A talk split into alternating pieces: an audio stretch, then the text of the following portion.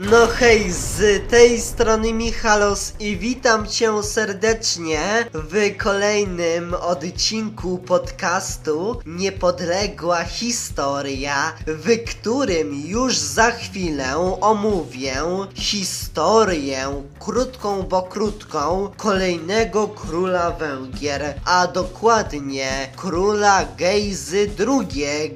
No dobra, no to więc ja już nie przedłużam tego wstępu i zapraszam do wysłuchania. Historia Gejzy II.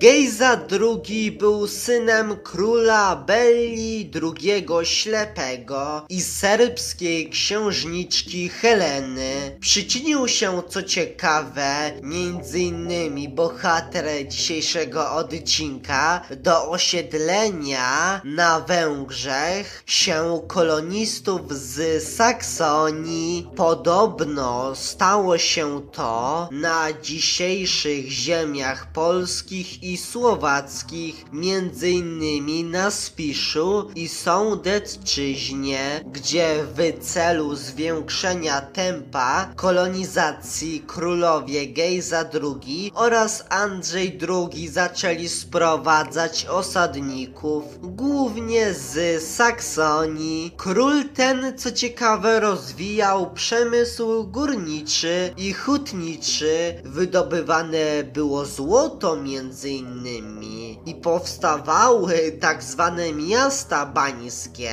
No a w 1150 roku, jak podaje litopis hipacki, król Węgier Gejza II przeszedł góry i wziął gród Sanog. No a w roku 1158 z kolei obdarzył dotacjami kościół w Tropiu pod wezwaniem świętego Emrama. No a z kolei bohater dzisiejszego odcinka w 1146 roku poślubił Eufrozynę, czyli córkę księcia ruskiego Mścisława I Haralda. No a z tego małżeństwa pochodzili m.in.